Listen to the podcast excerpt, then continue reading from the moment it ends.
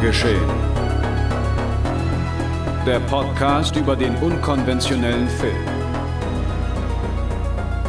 Mit Daniel Schröckert, André Hecker und Tino Hahn. Präsentiert von fredcarpet.com.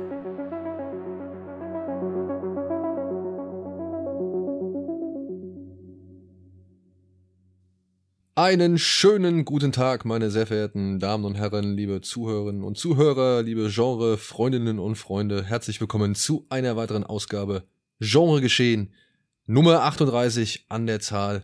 Und wie immer an meiner Seite meine beiden Dobermänner, Tino Hahn. Hallo. Und André Hecker. Moin, moin. Hallo, mein Name ist Daniel Schröckert. Ihr seid hier bei Genre Geschehen und Fred Carpet. Und ohne weitere Umschweife hier ist das heutige Programm.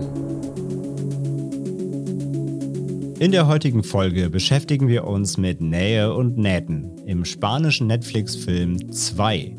Zudem stürzen wir uns mit Catherine Langford in eine blutige Coming-of-Age-Romanze in Spontaneous. Und wir ballern uns durch Over-the-Top-Kult aus den 90ern im französischen Crime-Spektakel Dobermann. Dazu gibt es noch einige Streaming-Tipps bei unserem Partner Kino on Demand und natürlich den Schrecken vom Amazon. Viel Spaß! So, dann habe ich schon wieder sehr oft so gesagt und beginne doch direkt mal mit dem ersten Film, der auf den Namen 2 hört. Nein, 2 oder DOS von 2 ist auch okay. Mar Targona und Mike Hostench aus dem Jahr 2021 ist jetzt gerade frisch bei Netflix erschienen. Und ich habe dort den Trailer gesehen, weshalb ich diesen Film sehen wollte. Und dann habe ich die Inhaltsangabe gelesen und habe mir gedacht, ja gut, das passt ungefähr zu dem, was ich gesehen habe. Und die Inhaltsangabe lautet wie folgt. Zwei Personen, ein Mann und eine Frau, wachen nackt und miteinander genähten Bäuchen auf. Es gilt herauszufinden, wer sie sind, wer sie in diese Situation gebracht hat und vor allem, wie sie entkommen können. Zack. Und das Ganze in knackigen 71 Minuten verpackt. Dass das knackig ist, hast du jetzt gesagt. Ja, das stimmt. also Weil die ich, Laufzeit ist, die Laufzeit ich, sollte knackig sein. Ich ja. sag mal so, die Laufzeit war schon ein gewisser Reiz dann auch, zu sagen, oh geil, das gucke ich mir jetzt schnell mal rein. Durchaus, ja. Das ist äh, von Vorteil. Und ich muss sagen, der Film ist auch keine Minute zu, zu kurz. ja. Laufzeit knackig, der Hauptdarsteller nackig, Film kackig. ja, das äh, hast du jetzt gesagt, aber ja. dann bitte, trink einen Schluck. Da muss erstmal die Hipster-Mate ins Maul Da muss ich erstmal einen Schluck Mate wo ich auch nur einen kleinen Nip abgenommen habe und mich fast noch verschluckt hätte, weil ich jetzt auf einmal weiterreden soll. Naja, das ist wieder diese klassische Sache von einem Horrorgenre wird was aus einer Idee gemacht, die für einen Kurzfilm okay gewesen wäre. Hier wird sie aber auf einen Langfilm ausgewälzt und auch wenn er nur 71 Minuten geht, ist das auch viel, viel zu lang, weil man am Anfang noch gespannt ist, was ist hier wohl los. Dann ist man genervt vom Verhalten der Figuren, die, ja, plotbedingt auch nicht so viel Handlungsspielraum haben im wahrsten Sinne des Wortes. Hm. Und wenn es dann Richtung Auflösung geht, wird's halt endgültig also, strunzig. Ich muss auch sagen, äh, das letzte Drittel, weiß nicht, ob man das so nennen kann, aber halt die Endphase des Films, äh, wo dann plötzlich noch mal die Tür aufgeht, wo ich gedacht habe, was hat das jetzt alles zu bedeuten? Und, und wie, also, das kann ja nicht wirklich sein Plan gewesen sein oder der Plan gewesen sein oder Entschuldigung, deren Plan gewesen sein. Und wenn man sich dann deren Plan anschaut, also von den beiden Regisseuren, Regisseurin, hm. Regisseurin, äh, Regisseur, dann, dann tut mir leid, hinterlässt diese, diese Auflösung einfach zu viele Fragezeichen und, und irgendwie zu viele, weiß ich nicht, ich sage jetzt einfach mal Elemente, die vielleicht verwirren sollen, aber die letztendlich eher dämlich sind. So. Ja, also wenn man sich durchliest, was die Auflösung sein soll, ergibt das aus meiner Sicht sogar noch irgendwie Sinn, aber wie es umgesetzt wurde, also wenn man selbst das irgendwie, wo man schon weiß, das ist schon sehr an den Haaren herbeigezogen, was jetzt passiert und es dann auch noch so inszeniert, ich weiß nicht, also. Ja, also, ja, also dieses, das Foreshadowing kommt ja auch dann damit dazu, ne? Ich fand ja, ich muss sagen, ich mochte an dem Film, dass der aufgebaut war ein bisschen wie so ein Escape Room. Also ich musste da ganz mhm. an so typische Escape Room-Spiele denken, wo man halt so Hinweise finden muss, ne? Und was, was kann uns hier weiterhelfen? Und äh, wir, müssen, wir haben halt nur diesen begrenzten Raum zur Verfügung, müssen irgendwie was finden, was uns halt hier raushilft und Hinweise.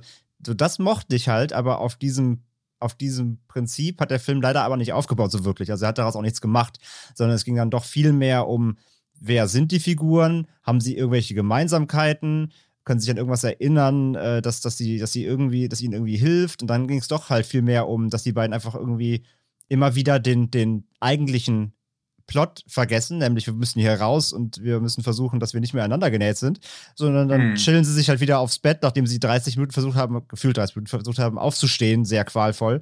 Ähm, sagen sie sich irgendwann, ja, lass mal wieder aufs Bett legen, erstmal wieder reden für zehn Minuten. Das ist so, oh, also der Film hat keine kontinuierliche Spannungskurve irgendwie, wo ich mir denke, wenn du eh nur so begrenzte Zeit hast, äh, wissentlich, dann, dann, dann plan doch dein Drehbuch so, dass es kontinuierlich einen Spannungsbogen aufbaut, der dann eben in einem Finale mündet. Aber der Film, trotz der kurzen Laufzeit, finde ich, nimmt sich immer wieder zurück Immer wieder geht's runter, äh, und dann chillen sie wieder und labern und labern, anstatt wirklich einen kontinuierlichen Ausbruchsversuch, sage ich mal, aufzubauen. Ähm, also ich finde das sehr, sehr seltsam hinkonstruiert, wie sie, wie sie agieren. Auch die Rollenverteilung hat mich krass genervt, weil das war so krass plakativ. Er ist so immer super ruhig, und versucht halt die Situation zu beherrschen und ist immer so, ja, beruhig dich mal und wir schaffen das schon. Sie ist nur hysterisch irgendwie, will die ganze Zeit irgendwie rumfuchteln und äh, rumschreien, dass die Situation natürlich entsprechend äh, ja, nicht normal ist und, und die Reaktion auch da mal ausufernd sein kann, ist klar, aber ich fand diese Rollenverteilung zwischen den beiden irgendwie, das war so richtig Drehbuch-Paraderolle. Äh, so, er immer ruhig, muss sie beruhigen, sie ist hysterisch, äh, macht immer Dinge, die, die quasi in der Situation gerade nicht angemessen sind ähm, und vergisst quasi immer, dass sie einander genäht sind, will sich irgendwie rumdrehen und sonst einen Quatsch machen. Das war irgendwie so, so ganz plakativ, hat mich irgendwie genervt. Mhm. Ähm, und wie gesagt, vor allem aber eben dieses, dann hast du diese Möglichkeit, okay, du hast jetzt dieses Zimmer, mach damit was, aber dann trotzdem läufst du immer darauf hinaus, dass sie einfach irgendwelche Dialoge führen.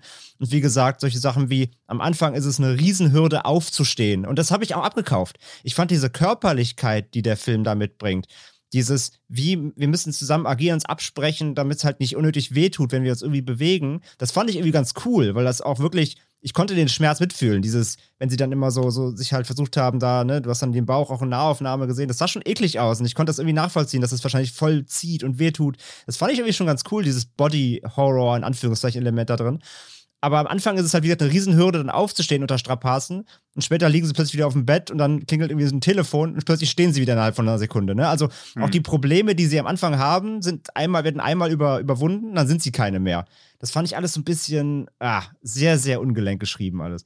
Ja, aber auch wie die ganze Backstory erzählt wird, indem einfach Zeitungsausschnitte an der Wand hängen. Also auch ja, das ist gut, ja das ist halt mega lazy. Wortes plakativ. Ja, oder das ist alles. Oder oder dann halt ne, Filme, in denen Sätzen vor, in denen Sätze vorkommen wie, ach ja, ich habe vergessen dir zu erzählen, das ist doch so und so oder das und das, zeugen halt auch nicht gerade von Raffinesse. Ne? Also hm. wenn du dann irgendwie um die entscheidende Wendung einzuleiten plötzlich äh, dann eine Figur sah, irgendwelche Sachen noch droppen lässt, von wegen, ah ja, da war ja noch was. Da, mhm. Ja, es ist halt auch, ja, schwierig. Ich muss sagen, ich fand die Dialoge eigentlich eher am, am schlimmsten, ja doch, am schlimmsten, weil die haben sich auch so banales Zeug erzählt, so. Und, mhm. und dann auch, ich weiß mhm. nicht, ob das, ich habe den halt nicht im Original geguckt, sondern in der deutschen Synchronisation. Das kam dann halt alles auch ein bisschen, wie soll ich sagen, flach rüber. Also so. Ja, das glaube ich so das generelle Netflix Synchronisationsproblem, wenn es keine Prestige-Produktionen sind. Ja. Ich habe es im O-Ton geguckt und auch mit Subtitles sind die Dialoge jetzt nicht gerade rühmlich, ja. Ja, okay, aber das, das und, und wie sie dann halt auch wirklich gewisse Momente erreichen, wenn man sich die dann halt durchdenkt, weil das Licht soll ausgehen und das soll was bewirken. Also wenn man sich das halt dann mal durchdenkt, was das eigentlich bewirken soll, ist das ein ziemlicher Quatsch, äh, wie es dann halt letztendlich ausgespielt wird, weil was hat, was, was wurde denn sich dabei gedacht, letztendlich äh, die beiden aneinander zu nähen, so, also ähm, so, ich, ich stimme dir mit allem, äh, ich gebe dir mit allem recht, äh, André, oder beziehungsweise da gehe ich genau äh, mit, was so den Anfang betrifft. Ich fand es auch vom Body Horror und so ziemlich cool, aber dann wo ich normalerweise sehr schmerzempfindlich bin und ich fand es auch wirklich schlimm, wenn, wenn zum Beispiel so ein Fingernagel abreißt.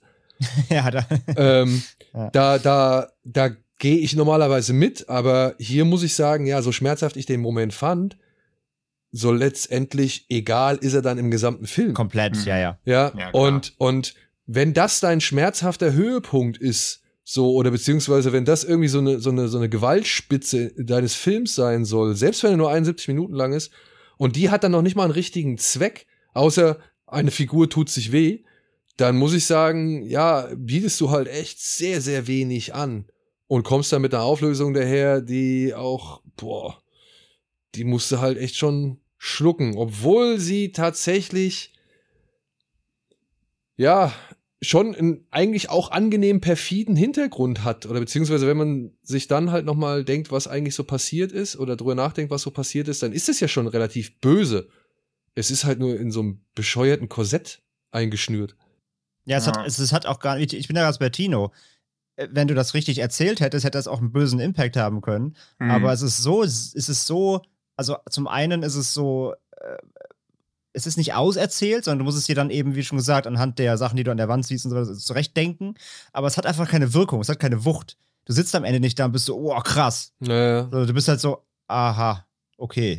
Ja, es ruht sich ist- halt komplett auf dieser Grundidee aus. keine das ist Wirkung. ja eh immer der größte Fehler, den Horror oder generell Genre-Kino machen kann, sich zu denken, hey, wir haben eine krasse Grundidee, ob das jetzt Haie im Weltall sind oder ob es halt irgendwie zwei aneinander genähte Leute in einem Bett sind. Das reicht halt nicht. Also da wird immer ganz oft Plot mit Handlung oder so verwechselt. Das ist halt einfach nur eine Idee, aber worum geht's dann schlussendlich? Ja. Ja, und vor allem, jetzt mal ehrlich, was willst du jetzt mit der Idee aussagen? So, also, ja, Ja, Du ja hast- man denkt halt die ganze Zeit, vielleicht wird's noch so Metaphern-Horror, aber irgendwie ja auch nicht. nee, irgendwie halt auch nicht. Und die Metapher, die er bringt, ja, da tut mir leid, aber da kann ich die auch in 15.000 andere Filme reindichten oder Ja, klar. reindenken, Ja, ja, so, ja. Wenn die, Selbst, Metapher, wenn die Metapher das letzte Bild sein soll mit dem Yin Yang, dann gute Nacht. ja, aber das, also, come on, das war doch das erste Bild, was irgendwie feststand. Ja, natürlich. Hm. Ja, also, es erweckt für mich den Eindruck, dass das das Bild war, was man sich irgendwie. Hat, damit, da wollten sie hin. Genau, das, das Ja. wollte man erreichen. Das ist die Idee, die man irgendwie hatte oder sonst irgendwas. Plus halt wahrscheinlich die Grundsituation, um die es ja eigentlich geht. Und Hm. äh, and that's it. Und wir müssen jetzt einen Weg finden, dahin zu kommen. Und ja, Hm. den haben sie gefunden. Und ich würde sagen, inszenatorisch solide, weil ich da ja schon Momente des Hm. Schmerzes drin enthalten sind. So. Ja. Aber mehr auch nicht.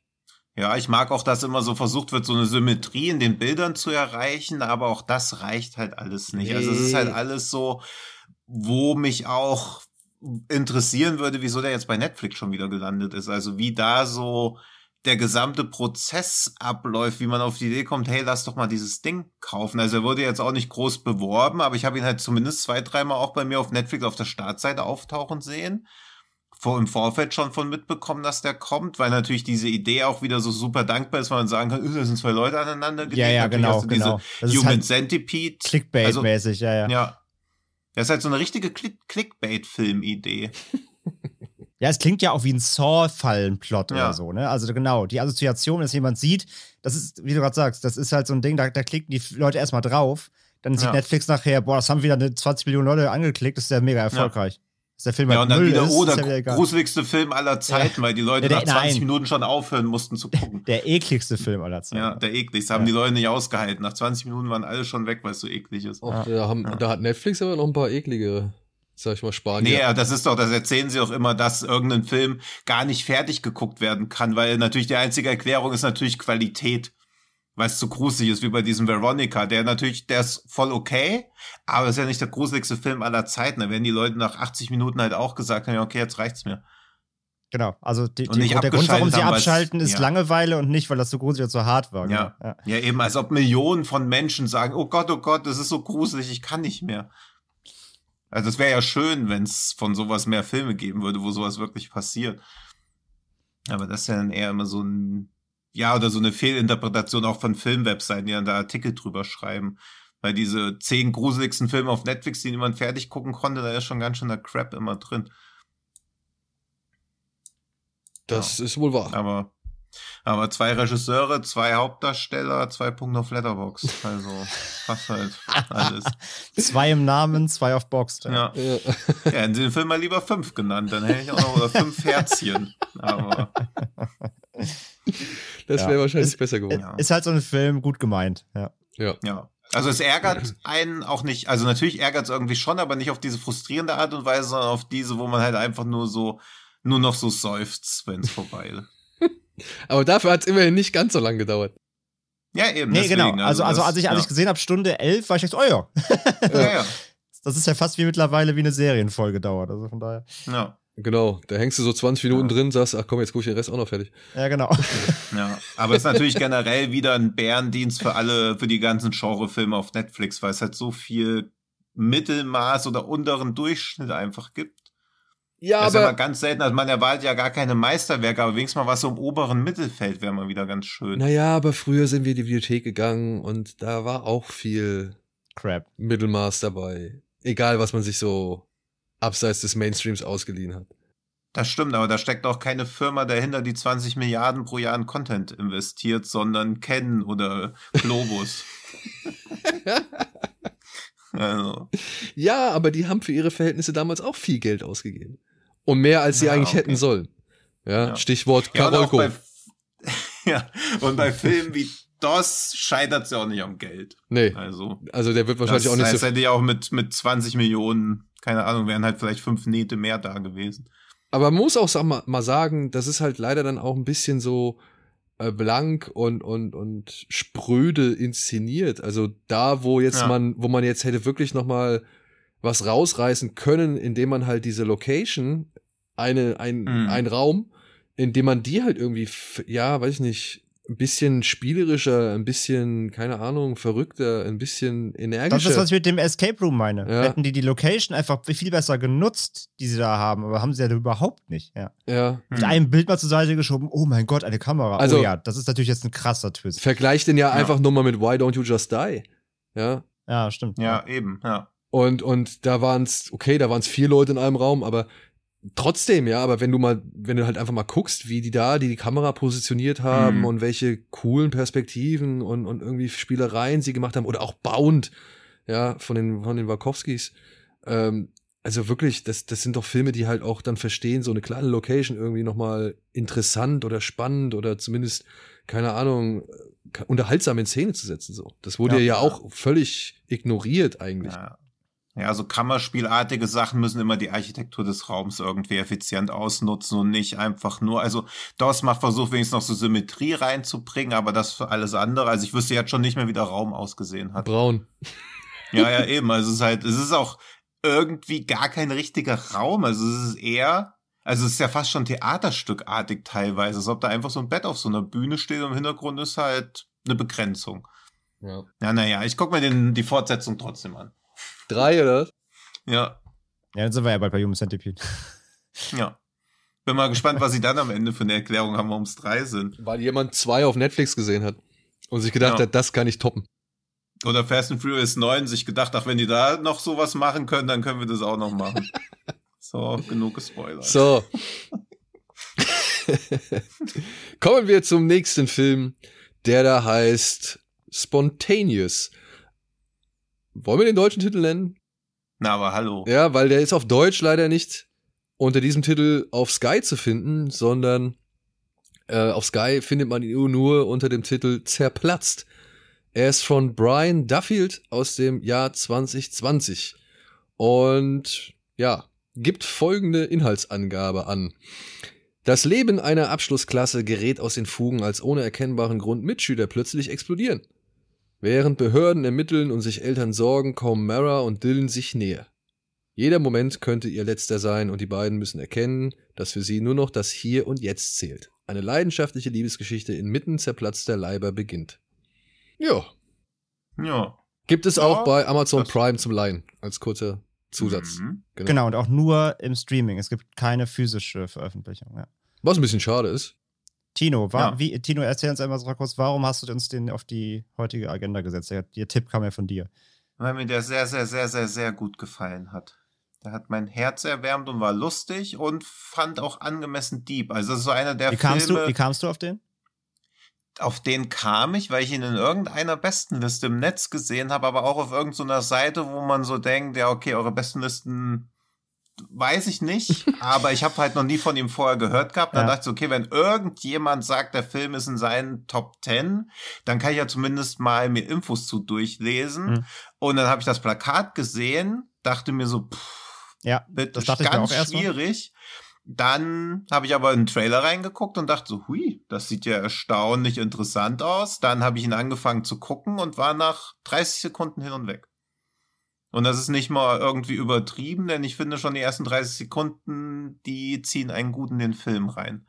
würde ich unterschreiben. Und es ist ein Regiedebüt, ne? Glaube ich. Ja, Ja. aber Brian Duffield hat schon einiges vorher gemacht, unter anderem das Drehbuch zu Underwater geschrieben, zu Ah, ja. The Babysitter und den dritten habe ich jetzt vergessen, deswegen rede ich ganz langsam, damit Schröck einsteigen kann. Jane got a gun. Oder ich. Ja, den meist war jetzt nicht. Ach so, der hat Der noch hat doch auch noch was Be anderes. die Bestimmung. Insurgent. Stimmt. Also er hat schon jetzt nicht immer die Überknallerfilme als Drehbücher abgeliefert, aber zumindest schon in Hollywood ziemlich viel gemacht, so dass man halt dem Drehbuch äh, oder dem Regiedebüt von so jemandem auch ruhig schon mal eine Chance geben sollte, finde ich. Und es hat sich hier komplett gelohnt. Also von, von André weiß ich auch schon, dass er ihn sehr gut fand. Von Schröck weiß ich noch gar nichts.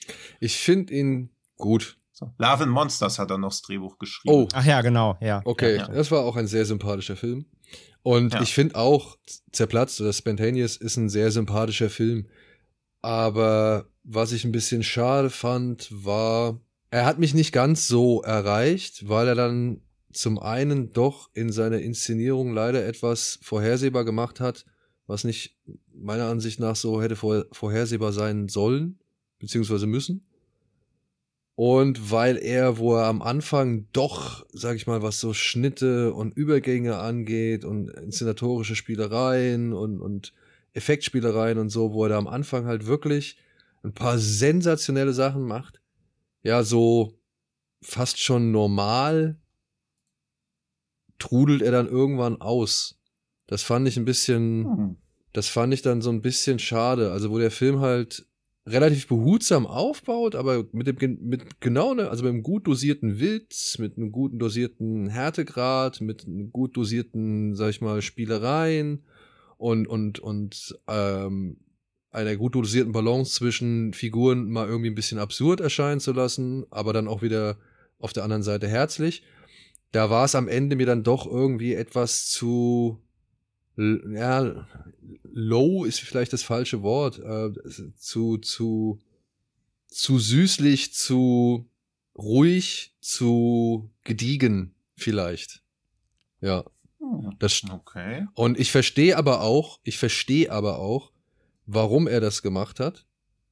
Ähm, das finde ich eigentlich auch eine coole Idee, weil das ist nicht der typische Dreiakter, der im Finale, sag ich mal, also sich alles fürs Finale aufhebt, sondern der eigentlich zum Ende des zweiten Aktes eher aufdreht und dann so eine Art Schlussakkord irgendwie oder so, so eine Schlussphase irgendwie setzt.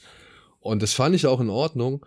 Aber ich muss sagen, für das, was der Film mir vermitteln will, hat's mich dann leider nicht erreicht. Das mag jetzt zum einen aufgrund vielleicht der Geschichte an sich liegen und dass dann halt ein bisschen zu wenig angeboten wurde für die Moral, die man da rausziehen sollte. Oder halt aber auch, und das will ich gar nicht abstreiten, sage ich mal, meine persönliche Verfassung, die ich an dem Abend hatte, weil ich da halt nicht wirklich allzu gut gelaunt war. Aber dann muss ich halt auch sagen, ja, vielleicht war die, der Grund, weswegen ich nicht allzu gut gelaunt war, schon etwas schwieriger oder schwerer oder größer. Aber vielleicht war dann Spontaneous doch nicht so der Herzerwärmer, wie es andere Filme schon auch in ähnlich schlechten Situationen geschafft haben. Ja. Tja, Was den Film ist aber der auch- HSV ja wieder richtig runtergezogen. Na, der HSV führt, glaube ich, jetzt gerade immer noch. Äh, Dementsprechend äh, habe ich dahingehend keine Probleme. Der, der hebt gerade die Laune nach Spontaneous. Genau. Nee, nein, nein, Moment, Moment. Ich habe nicht gesagt, dass ich schlechte Laune hatte. Ich sag nur, dass ich nicht so über alle Maßen erreicht worden bin, wie ihr beide wahrscheinlich. Was Hm. zum einen Ja. halt daran liegen kann, dass ich wirklich gestern einfach miese Laune hatte. Ja. Hm. Aber vielleicht liegt es halt auch daran, dass der Film doch nicht alle, sag ich mal, Knöpfe drückt. ja, nicht alle Knöpfe drückt oder nicht genug im Arsenal hat, um mich dann wirklich da rauszuholen. Und ich weiß. Da hätte ich aber gerade bei dir gedacht, so mit diesen ganzen Referenzen, diese Carrie-Referenz und gerade noch diese E.T.-Referenz in den letzten Momenten. Also das hat mich schon gebrochen gegen Ende dann. Da war ich schon sehr. Also hätte ich den mit 16 gesehen, ich glaube, ich hätte den Film richtig abgekultet. Und ich dachte auch wieder halt vor allem, weil das ja auch nochmal ein Part ist, wo Tino und ich wieder raus sind, aber ich meine auch dieses, ähm, steht ja auch schon in der Plotbeschreibung, ne, dieses die Eltern bangen, ich meine, da geht es ja dann auch eben wirklich viel darum, mhm. ähm, es ist ja im Grunde so ein Teenage Angst-Movie, aber auf die Spitze getrieben natürlich. Ne? Also mhm. es steht kurz vorm Abschluss, alles ist irgendwie kurz vor Laufen lassen, ins Leben, ins, ins erwachsene Leben eintreten. Es bricht ein neues Kapitel an ähm, und drumherum, drumherum sterben halt hier noch Menschen. Das ist natürlich der, der, der Fantasy-Approach so. Aber trotzdem geht es ja auch ein bisschen um dieses, ähm, wenn, wenn Eltern bangen, und jetzt nicht nur im übertragenen Sinne darum, dass die, dass die als eigene Kind theoretisch in Mensch sterben könnte, weil es anscheinend da irgendwas gerade grasiert. Ich meine, man könnte man könnte den Film auch ein bisschen auf so eine Pandemie umlegen, man das zusätzlich auch noch wollte. Ähm, aber auch dieses, dieses Bangen um, ums Kind, was als nächstes kommt, so, ne? Das dachte ich auch wieder so, als du als Elternteil, dass es auch nochmal so einen Knopf dann drückt. Ja, aber dafür konzentriert sich der Film halt leider was heißt leider? Nicht zu viel auf die Eltern. Genau. Stimmt, ja. Dafür konzentriert sich der Film halt zu sehr auf die Geschichte zwischen Dylan und Mara. So. Ja, das stimmt schon. Und das ja, ist ja. ja. auch alles süß, wirklich. Ich muss sagen, ich finde das ein tolles, äh, ein, ein, tolles Paar, beziehungsweise eine echt schöne Romanze, die hier aufgebaut wird, die mal andere Dialoge irgendwie macht, die mal irgendwie, äh, äh weiß ich nicht, die Figuren nicht ganz so zynisch, wie so zynische Arschlöcher erscheinen lässt oder so mhm. wirklich völlig abgewogte irgendwie ähm, Neuzeit-Teenies so. Also das ist wirklich, das sind einfach ein paar normale Menschen. Und das ist auch etwas, was ich dem Film hoch anrechne. Also wirklich, ihr müsst verstehen, ich möchte diesem Film äh, in, in seinem, in seinem Dasein wirklich nichts Böses so, ja. Also ich fand das zum Beispiel echt sehr, sehr angenehm, dass es ein Film im Jahr 2020 existiert, der von einer Highschool-Klasse irgendwie erzählt und dann aber diesen ganzen Social-Media-Terror echt mal irgendwie runterdampft und es nicht so immer zum omnipräsenten Overkill und, und hypernervösen Gimmick verkommen lässt oder macht, weißt du? Also wenn hier irgendwie mhm. Social Media oder irgendwie Telefone oder sonst irgendwas zum Einsatz kommen, dann immer nur relativ kurz und teilweise auch für richtig gute Gags. Ja, ja. Stichwort mhm. Dickpick. So. Ähm, ja. äh, ne? Also bitte, ich möchte dem Film nichts Böses. Ich sag nur halt, dass er vielleicht nicht alle Tools hatte, um, um mich zu kriegen, beziehungsweise mhm. ich vielleicht aber auch einfach in einer Lage war, die es halt dem Film halt auch unmöglich gemacht hat, mich zu erreichen. Es ist aber auch ein hm. Film, muss man auch sagen. Also ist jetzt, es ist ja auch kein typischer Coming-of-Age-Film, der jetzt komplett uplifting ist, weil er hat ja sehr krasse Tonalitätswechsel ja auch. Ich war auch, ja. ich war wirklich überrascht, wie sehr er auch da schwankt mit gewissen Twists, die wir jetzt mal nicht spoilern wollen, aber wo dann wirklich auch die ganze Stimmung des Films ja nochmal schwankt, wo es dann mhm. ja auch wirklich teilweise wirklich depressiv wird und, und Umgang mit, mit Verlusten natürlich. Ich meine, wenn drumherum irgendwie die ganzen Freunde und Klassenkameraden wegsprengen, mhm. ähm, ne? also wie der Film mit Verlust umgeht, mit, mit, mit Trauer, äh, mit, mit, mit Angst, äh, mit Ängsten, ähm, das fand ich echt beeindruckend, welche, welche mhm. Tonalitäts-, Emotionskurven er da hinlegt, ohne aber fand ich immer diesen den Grundtenor irgendwie auch trotzdem zu verlassen. Und da muss ich wirklich auch sagen, Hut ab vor Catherine Langford, weil die fand ich hier wirklich herausragend. Also ich fand, mhm. die hat diese Rolle so krass vereinnahmt, äh, egal in welcher Lebenslage sie da gerade irgendwie spielen muss. Ähm, das fand ich mega. Also die hat den Film echt krass getragen. Sie in Kombination mit, mit Charlie Plummer dann auch super, aber auch sie selbst halt in ihren Einzelszenen so, wenn sie später auch noch andere Gefühlslagen durchmachen muss.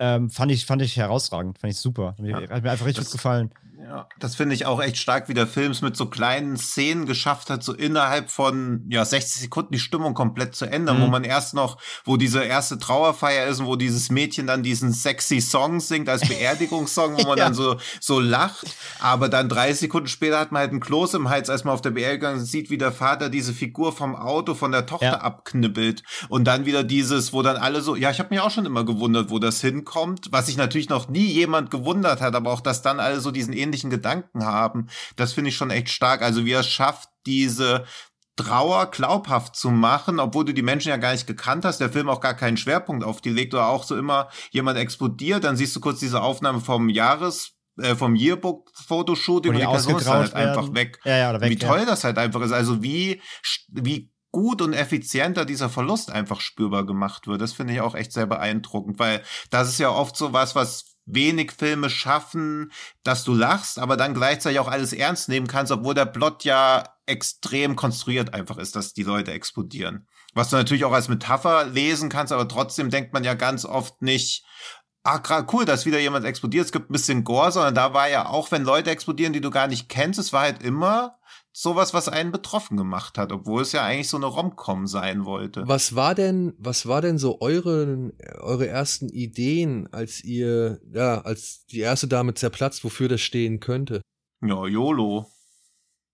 Also dachte ich mir schon, dass halt so dieses, was dann ja auch relativ schnell auf den Punkt gebracht wird, dass dass ja, dass du halt deine Zeit nutzen musst, weil es kann ja jederzeit nee, nee, nee, vorbeigehen. nee, nee. Im Prinzip. Nee, nee, das, das meine ich nicht. Wofür steht das Ach so. Zerplatzen? Wofür steht Ja, dass du, dass es jederzeit vorbei sein könnte. Also ich, im Prinzip ist es ja ein bisschen wie so eine Rom-Com-Variante von Leftovers, finde ich. Du bist halt auf einmal irgendwie weg. Und was machst du dann, wenn du im Prinzip morgen auch explodieren könntest? Ja. Nee, weil, weil ich dachte am Anfang so, ist das jetzt irgendwie ein, eine Metapher zum Beispiel für Pubertät? Weißt du? Also, dass die jetzt halt irgendwie, Ein Eiterpickel. nee, nee ja, nicht Eiterpickel, aber halt, ja, keine Ahnung, ne? Also, dass jetzt halt eine, eine, eine Blase zerplatzt und jetzt man halt irgendwie weg ist. Dann irgendwie, als dann der, Hm. als dann der, der äh, Footballspieler zerplatzt, habe ich mir gedacht, ja gut, vielleicht könnte es halt doch sein, ja, für, also mir ging es jetzt eigentlich eher um das Begreifen an, als in, in, in dem Film oder in, in der filmischen, im filmischen Mhm. Verständnis an sich, als zum Beispiel eben, ja, okay, du sagst jetzt YOLO, ne? Also natürlich Drogen oder, oder Mhm. Sportunfälle oder Sport, also oder, oder was weiß ich, äh, Ehrgeiz, ja, in dem Moment. Oder, oder keine Ahnung, Eitelkeit. Also ich weiß nicht, ob da, also ich, ich war immer, ich habe mich halt die ganze Zeit über gefragt, ist es eine Krankheit, steht's für irgendwie, weiß ich nicht, ein, den Verlust von Menschen, die ohnehin im Laufe ihrer Jugend gestorben werden, eben weil sie sich dumm verhalten haben, die falschen Entscheidungen getroffen haben oder einfach Hm. äh, durch tragische, ja, oder weil, weil es halt einfach eine gewisse Krankheitsrate gibt unter Jugendlichen, so dass das Jugendliche halt auch einfach, also dass es eine gewisse Sterblichkeitsrate unter Jugendlichen gibt, die hiermit repräsentiert Mhm. wird oder so, ja, sei es durch irgendwas oder eben halt natürlich oder sowas. Ähm, und da war ich dann irgendwie ein bisschen auch irritiert, weil ich mir gedacht habe, ja, okay, ich verstehe, dass das irgendwie der, Auslöser dafür war, dass diese Romanze entstehen kann. Hm. Dann passieren aber weitere Sachen. Okay, ist vielleicht die Romanze schuld, dass diese Sachen entstehen? Dann werden ja, weiß ich nicht, dann werd, wird diese Sache ja vertieft und es wird versucht irgendwie zu ergründen, worum es in dieser Sache geht, aber irgendwie wird es auch nicht so wirklich gesagt, was also was ergründet wird und und was gemacht Hm. wird, sondern dann stattdessen konzentriert man sich eigentlich wieder auf die auf die Liebesgeschichte so, weil die ist ja auch eigentlich der emotionale Kern und Anker des Films, das was mitzieht so. Und ja, Ja, aber wenn dir im Leben wichtiger ist, warum Sachen passieren anstatt Liebe, dann wirst du sehr unglücklich werden. Und was man ja anhand deines Privatlebens weiß, ist das ja nicht dein Hauptantrieb. Deswegen fand ich das völlig okay. Nee, Und ich nee, nee. mochte auch da, Nein, nein, nein, dass die Polizei so ein bisschen ermittelt, aber auch so natürlich auch alle gar keine Ahnung haben, was hier passiert und alle sich damit abfinden müssen, dass es wahrscheinlich keine Erklärung geben wird, was ich ja immer sehr dankbar finde, weil wenn es eine Erklärung gibt, kannst du auf ein Ziel hinarbeiten. Wenn es keine Erklärung gibt, musst du halt sehen, wie du damit umgehst. Das finde ich immer als filmisches Motiv spannender, dieses zu sehen, wie Leute halt mit der Extremsituation klarkommen, anstatt aus der Extremsituation rauskommen zu wollen. Ja, das ist, das finde ich auch in Ordnung, aber ähm, dann finde ich, hätte man einfach auch sich darauf konzentrieren können, indem man es kurz abhandelt und sagt, man weiß nicht warum. Es ist, Leute forschen immer noch dran, aber der Film legt einen gewissen Schwerpunkt drauf, zu, also, dass irgendwie diese Welt verstehen soll, was da passiert ist. Und Ja, aber dann versteht's die Welt halt nicht. Also genau, wir haben bei Corona ja auch gedacht, ja, okay, in zwei Monaten ist das vorbei. Genau, ja. Aber dieses, diese Ungewissheit, dass du immer denkst, ja, okay, morgen wird sich schon alles klären, dann kann ich weiter, dann kann ich auf die, auf die, auf die Universität gehen, wird schon alles gut. Und dann wird's aber halt nicht gut. Also sie kriegen ja, wenn du gesagt bekommst, also es ist ja wie wenn von Eltern das Kind entführt wird, wenn die gesagt kriegen, ja, das Kind ist tot, denken die Eltern, puh, endlich die Gewissheit. Also wir haben ja wenigstens Gewissheit. Diese Ungewissheit finde ich halt auch ganz schön. Die wird halt jetzt nicht so quälend ausgespielt, aber dadurch, dass ihnen klar gemacht wird, dass jeder Tag kostbar ist, weil man halt jetzt gar nichts mehr weiß, weil alles, was sicher geglaubt war, einfach wegbricht und auch die Eltern die waren ja fast fassungslos, die wirkten ja auch so wie unter Schock stehend. Ja, Ja, Und und, du hast ja deswegen- eben gefragt, des- welche Motive es bedient und eigentlich ist die Antwort alle davon. genau, alle. Also es, ist, es, ja. es ist halt alles davon. Es, ist, es kann sowohl Krankheit sein, es kann sein, dass du morgen auf die Straße gehst, vom LKW überfahren wird, wirst. Äh, Ja. steht, steht aber vielleicht eben auch, genau sage ich ja, für diesen Aufbruch. Es ist Abschlussklasse, danach sehen sich vielleicht viele nicht mehr. Also die Leute verschwinden einfach, die müssen nicht sterben, aber sie sind einfach weg. Ja. In dem Sinne weg, im, im Kontext von äh, territoriales äh, Umfeld wechselt weg. Ja. Ähm, es geht ja voll um diesen Aufbruch. Um Ja. dieses, wir verlassen eine, eine Zeit unseres Lebens. Und es ist ja auch dieses, sie alle wissen, es könnte sie als nächstes treffen und trotzdem versuchen sie ja trotzdem normal weiterzuleben. Ähm, weil sie, weil sie, weil sie einfach nicht anders, es geht gar nicht anders. Und dann hast du ja auch Mhm. diesen ganzen Abschnitt ja dann, wenn die Quarantäne passiert, was sage ich ja, was du auch vollkommen, ich meine, der Film ist von 20, was du komplett auch auf, auf Pandemie umlegen kannst, dann müssen sie Mhm. erstmal da diese paar Tage in, der, in diesem Quarantänezelt verbringen, weil die Forscher halt da rumforschen. Und auch dann halt diese, das kombiniert auch mit der Inszenierung des Films, diese geilen Interviews immer, die sie mit den Schülern dann führen. Das ist auch Ja. so geil. Weil, weil sie irgendwie rausfinden wollen, die sind alle verzweifelt, sie interviewen die Schüler, kommen aber überhaupt zu keinem Punkt, weil einfach keiner Bescheid weiß. Und es ist halt einfach Mhm. so. Und äh, das, das, diese Kombination so aus, aus diesen ganzen Elementen, ähm, finde ich, macht der Film so, so, so spielend leicht und gleichzeitig ist es halt so tiefgreifend. Ja. Ich finde halt auch, also Teenage-Angst finde ich einen Film eh immer ein super starkes Motiv. Also ich mag ja auch sowas wie It Follows so gern, Knife and Skin, also alles, wo so Teenage-Angst, also dieses nicht greifbare, was halt als nächstes kommt, weil, wie Andrea eben gerade schon gesagt hat, Dylan nimmt ja das auch zum Anlass, weil ja dann gesagt wird, ja, wir gehen alle auf die Uni, dann sehen wir uns nicht mehr. Und das ist ja im Prinzip, als ob jemand stirbt. Er ist halt bloß nicht tot, aber du siehst ihn halt niemals wieder. Und das versucht er dann ja auch aufzuhalten.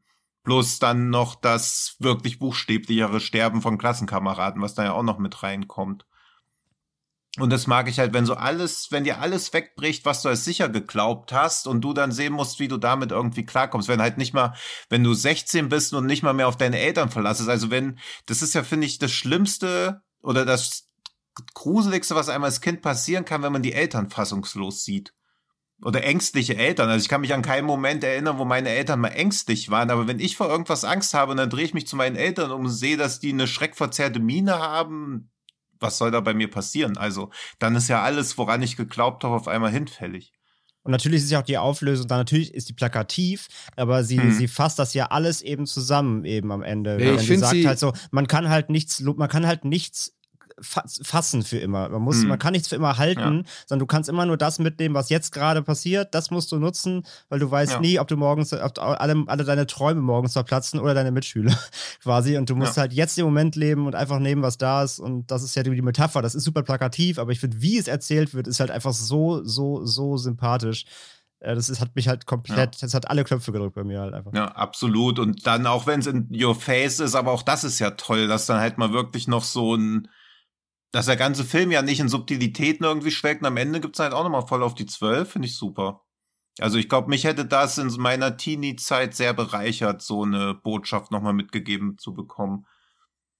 Bloß hat er natürlich dieses, wo du merkst, okay, da hat jemand, der auf Filme steht, das Drehbuch geschrieben, dass sie halt so ein Filmnerd ist, er ist so ein Filmnerd, dass sie sich die E.T.-Referenzen hin und her werfen können, diese Carrie-Referenzen. Das ist natürlich sehr geskriptet, aber auch das fand ich halt schön, weil ich glaube, wir alle waren auch eher so kleine Dillens und haben ja immer drauf gewartet, dass wir jemanden wie Mara treffen. Also auch das funktioniert bei mir halt nochmal. Also auch da endlich mal so Bezugspunkte in so einer Rom-Com, wo man nicht denkt, puh, eigentlich finde ich beide von euch irgendwie strange oder bevorzuge eine Person. Also da, ich finde die Chemie funktioniert außerordentlich gut. Habe ich selten bei einer Teenie-Rom-Com gedacht, ach, ich finde euch beide cool, keiner von euch nervt mich, sondern ich wünsche euch aufrichtig alles Gute. Ja, und dann funktioniert auch das Emotionale halt gut. Und das was, was das hat halt, mich was das halt Emotionale halt, was das Emotionale dazu angeht, da war ich halt echt so ein bisschen, auch wenn es andere Charaktere sind, die anders erzählt sind, aber rein von der Mhm. Chemie war ich echt so ähm, Perks of Being a Wallf Wallflower-mäßig, den ich ja auch mega Ja. fand. Aber was die Chemie da eben anging, der Charaktere, da war ich auf einem ähnlichen Level so, ja. Hm.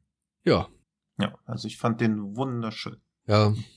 Ich muss nur ein nochmal hinzufügen. Ich fand halt leider dann äh, eine Sideline zu lang ausgereizt. Ich hätte gern mehr von den beiden gesehen und auch Hm. dann in deren Beziehung, wie gesagt, da hat er leider so ein bisschen, wenn der Film dann halt so, sag ich mal, einen gefühlten Wendepunkt erreicht, dann hat er diesen Wendepunkt meiner Ansicht nach auch zu früh inszenatorisch verraten.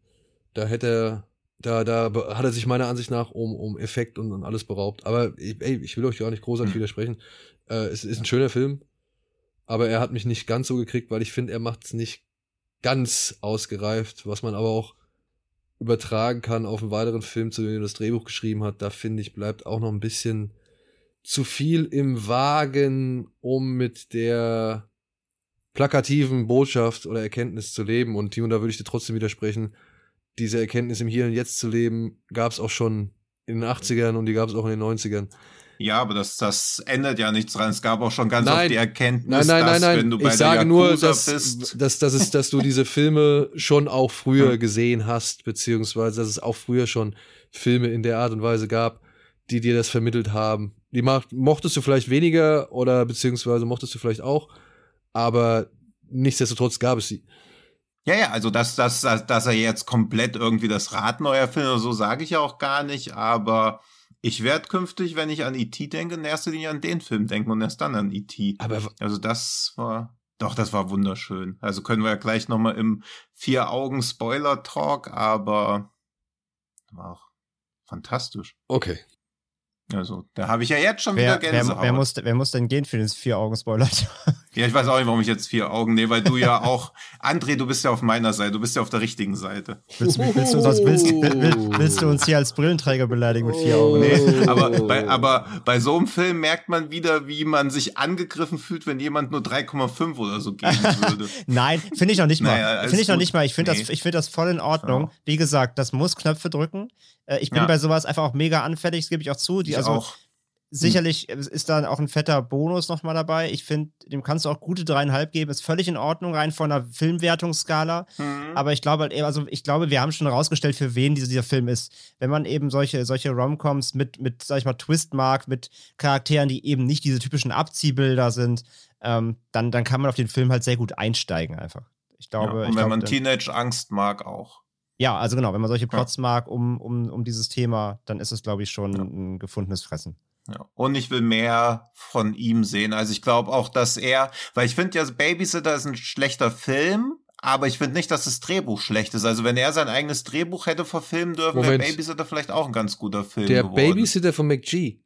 Ja. Nee, der Babysitter von McG zeigt ganz deutlich, wie sehr Brian Duffield gelernt hat. Denn ich fand die Babysitter-Dialoge teilweise wirklich zum Kotzen und wirklich fremdschämig anbiedernd. Ja, wenn dann kleinen Jungs irgendwelche Dinge in den Mund gelegt werden, die sie halt einfach niemals sagen könnten oder niemals sagen würden, so. Und hier finde ich, hat er das so elegant gelöst. Du kannst doch nicht die ganze, also so eine Referenz, wie sie hier in, zu E.T. machen, um es jetzt nochmal einmal äh, hervorzuheben. Nee, aber Babysitter ist ja auch ein anderer Film, das wäre ja so Fansplatter sein. Ich glaube aber halt auch, dass er mit seinen, dass er seine eigenen Drehbücher verfilmen sollte und Ja. nicht irgendwie an jemanden abgehen, weil Und schon gar nicht an so bei- jemanden wie McG. Ja, das sowieso. Weil bei Spontaneous merkt man ja, dass er, also ich meine, es war ja auch ein Regiedebüt, aber wie viele geile inszenatorische Einfälle, wo sie an der Ja. Jukebox steht und dann halt C4 drückt, wie lustig sowas halt einfach ist. Also das, das steht ja auch nicht im Drehbuch, das machst du halt als Regisseur, weil du denkst, so ein Gag ist ganz lustig. Und sowas, weiß ich dann auch, also darf man auch nicht überbewerten, weil es ja auch nur so ein kleiner Scherz ist, aber sowas Mhm. finde ich gut und ich finde halt, Brian Duffield weiß, was er da macht, hat auch irgendwie das Gespür für so Genresachen, was man in den Drehbüchern ja auch merkt. Underworld das ja auch leider gefloppt, aber das Drehbuch war ja auch erstaunlich anders dafür, dass da halt so ein Big Budget dahinter stand, Ja, wo du nicht so viel anderes machen kannst. Aber im Rahmen dessen, finde ich, hat er sich da schon ganz geschickt im Drehbuch bewegt. Aber ich finde halt, Underwater hat das gleiche, so ein bisschen die gleichen, weist die gleichen Probleme für mich auf wie Spontaneous. Sind- Weißt du, was Underwater auch noch aufweist? Den gleichen Haupt, denselben Hauptdarsteller wie der Film, über den wir gleich reden. Guck mal, wie ich diese Vor Vor Überleitung die ganze Zeit vorbereiten wollte. Ja, aber vorher müssen wir noch über was anderes Ja, reden. Und Ja. zwar über unsere Kino-on-Demand-Liste. Ja, stimmt. Ja. bei, bei kinoondemand.com. Falls wir noch nicht dazu gekommen sind, einmal davon zu berichten, von dieser deutschen wunderschönen Streaming-Plattform, auf der wir eine eigene Liste angelegt haben.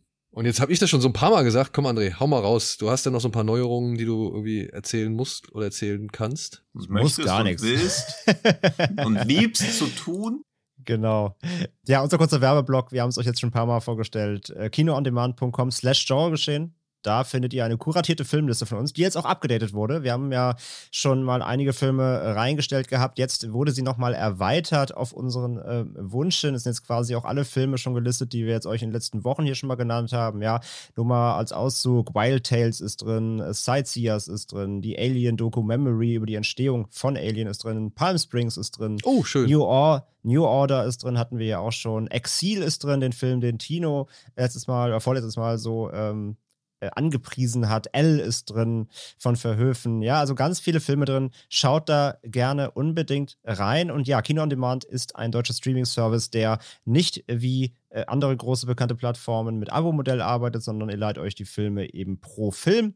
Ähm, ihr findet da auch wirklich nur Kinofilme. Also der Name ist da wirklich äh, Programm, also Direct to Streaming slash Video gibt es da nicht. Es sind wirklich alles äh, Kinofilme und sie arbeiten auch sehr nah mit Kinos zusammen. Vor allem jetzt leider wieder in der Zeit, wo in manchen Regionen Kinos wieder schließen müssen, wird es auch ähm, wahrscheinlich in Zukunft wieder in den nächsten Wochen, Monaten so kommen, dass dort auch Kinopremieren äh, online stattfinden werden, dass ihr dort also Kinofilme schon zum Start ähm, bekommt.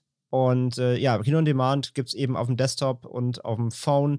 Da könnt ihr die Filme leihen. Wenn ihr den ersten Film ausleiht, kriegt ihr sogar einen Kinogutschein von 5 Euro. Und bei jedem fünften geliehenen Film gibt es auch nochmal 5 Euro für ein Kino dann eurer Wahl. Und es nehmen über 800 Kinos in Deutschland daran teil. Also Kino on Demand arbeitet eng mit der Kinolandschaft zusammen, weil sie eben sagen, wir wollen zwar Streaming anbieten, wir wollen aber auch, dass das Kino erhalten bleibt, weil uns das einfach sehr wichtig ist, was wir natürlich super finden und unterstützenswert.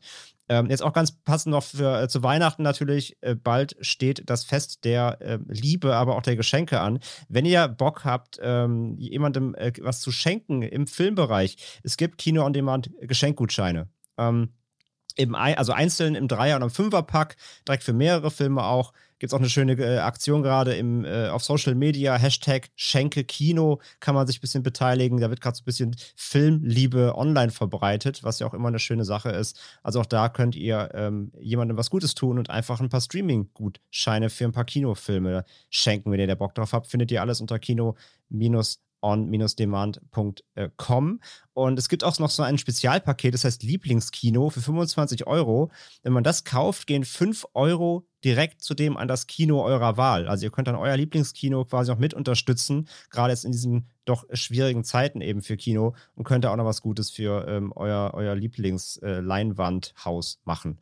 Und wie gesagt, schaut auf die Liste, da sind unsere Tipps drin ähm, kinoondemand.com slash Genregeschehen. Findet ihr auch in den Shownotes bei uns und auf Social Media teilen wir es auch. Checkt die Plattform auf jeden Fall gerne aus. Und guckt gerne ein paar gute Filme. Ne? Pick, Der Rausch, Unbedingt. Sightseers, Binari, New Order und so. Ist alles wirklich sehenswert. Kann man alles machen. Ja, also guckt euch unsere Liste mal runter und rauf. Genau. Ja. Also was auf der Liste steht, dafür legen wir unsere Hand ins Feuer, dass das Filme sind, die sich lohnen. Ja, Außer Exil, da muss Tino die einzige Hand ins Feuer legen. Na genau, die haben wir noch nicht Ja, gesehen. ihr aber den einfach nicht anguckt. Doch, ich habe mir den jetzt Ja. wirklich auch schon gebookmarkt. Sehr Ich, ich werde mir den auch äh, bei, bei KOD angucken. Also ich habe Ja, nämlich auch wirklich nirgendwo anders gefunden. Also auch da, äh, Kino on Demand hat echt ein paar Filme, die es echt nur da gibt. Hier auch wie Kahlschlag, ähm, den Daniel und ich auch wirklich sehr, sehr gut fanden. Ähm, es gibt echt viele Filme, die es auch wirklich da, da nur gibt, die ich echt noch nirgendwo anders gesehen habe. Guckt euch da echt gern durch. Und ich weiß jetzt, was ich euch beiden zu Weihnachten schenke. Ich hole euch einen Ja, aber, auch so Dreiergutschein. aber auch noch so ein Kino-on-Demand-Gutschein dazu. Ja, klar, nee. Ich, ich, ich, ich hole euch direkt einen Dreiergutschein. So. Ja, Ja. wow. Ja, Ja, dann gucke ich dreimal Exil. Ja. ja siehst du, ist einmal Exil schon gespart. Ja. Gut. Kommen wir zu dem Film, den Tino eben schon so eloquent und geistesgegenwärtig angeteased hat. Denn er hat einen Darsteller in seiner Hauptrolle, der so eine Art Namensnemesis von mir ist. Ich nenne ihn gerne Vincent Cassel, aber er heißt natürlich Vincent Cassel. Und der Film heißt. Ich als, ich als Hesse nenne ihn natürlich auch Vincent Kassel. Ja, also wirklich, ne? Ja. Den muss man Ja, klar. Kassel nennen. Natürlich. So, ja, und vielleicht hat der ein oder andere es jetzt schon erraten. Jackie Caio, Monica Bellucci spielen ebenfalls noch mit. Der Film heißt Dobermann, stammt von Jan Kuhnen aus dem Jahr 1997 und kommt jetzt nochmal frisch als Mediabook in den Handel. Schön restauriert und aufgepeppt und aufge Bast und was weiß ich, neue Farben, neue Schärfe, neue Schwarzwerte und so weiter und so fort. Und ich muss sagen, sah ganz gut aus, ne? Also, wenn man das jetzt Ja. von unserem Screener her beurteilen kann. Aber das letzte Mal, dass ich den Film gesehen habe, ist schon auch wieder eine ganze Zeit lang her. Und das habe ich dann gerade auch anhand des Vorspanns nochmal feststellen müssen. In dem Ja, für mich war es ja, ein- für mich war es ja ein Debüt. Ich Du hast den ihn zum ersten Mal gesehen. Oh okay. Gott. Okay, Ja. dann aber für alle diejenigen, diejenigen, äh, die den Film auch noch nicht kennen, hier einmal eine offizielle Inhaltsangabe. Jan Le Pentrek, alias Dobermann, wurde der Revolver schon in die Wiege gelegt. Vor ihm und seiner Gang ist keine Bank sicher. Zusammen mit seiner Freundin, der tauben Natalie, plant er einen Überfall auf eine große Bank in Paris und trommelt dazu alles zusammen, was die Stadt an hochkarätigen Gaunern zu bieten hat. Doch auch die Polizei bekommt Wind von dem groß angelegten Coup und befindet sich in Alarmbereitschaft. Und damit hätten wir gerade mal den Anfang erzählt. Von dem, was noch kommen soll. Den hast du zum ersten Mal gesehen, André. So ein Film, ich kannte natürlich den Titel, äh, wusste grob, was es für Genre ist, worum es geht, aber den, weiß nicht, so ein Film, den habe ich mir irgendwie, also nie dazu gekommen, ich dachte, den muss ich jetzt mal nachholen irgendwie. Ich war, ja, okay. schweb, schwebte immer mit, aber Okay, bevor wir. Bevor wir darauf eingehen, Tino, ich würde sagen, bei uns war das wahrscheinlich ähnlich, oder? Das war doch, also für dich muss es auch ein Film im Umfeld von so vielen irren Gangster-Paar-Filmen gewesen sein, die zu dem entsprechenden Zeitpunkt oder spätestens ab 1994 Pulp Fiction rauskam.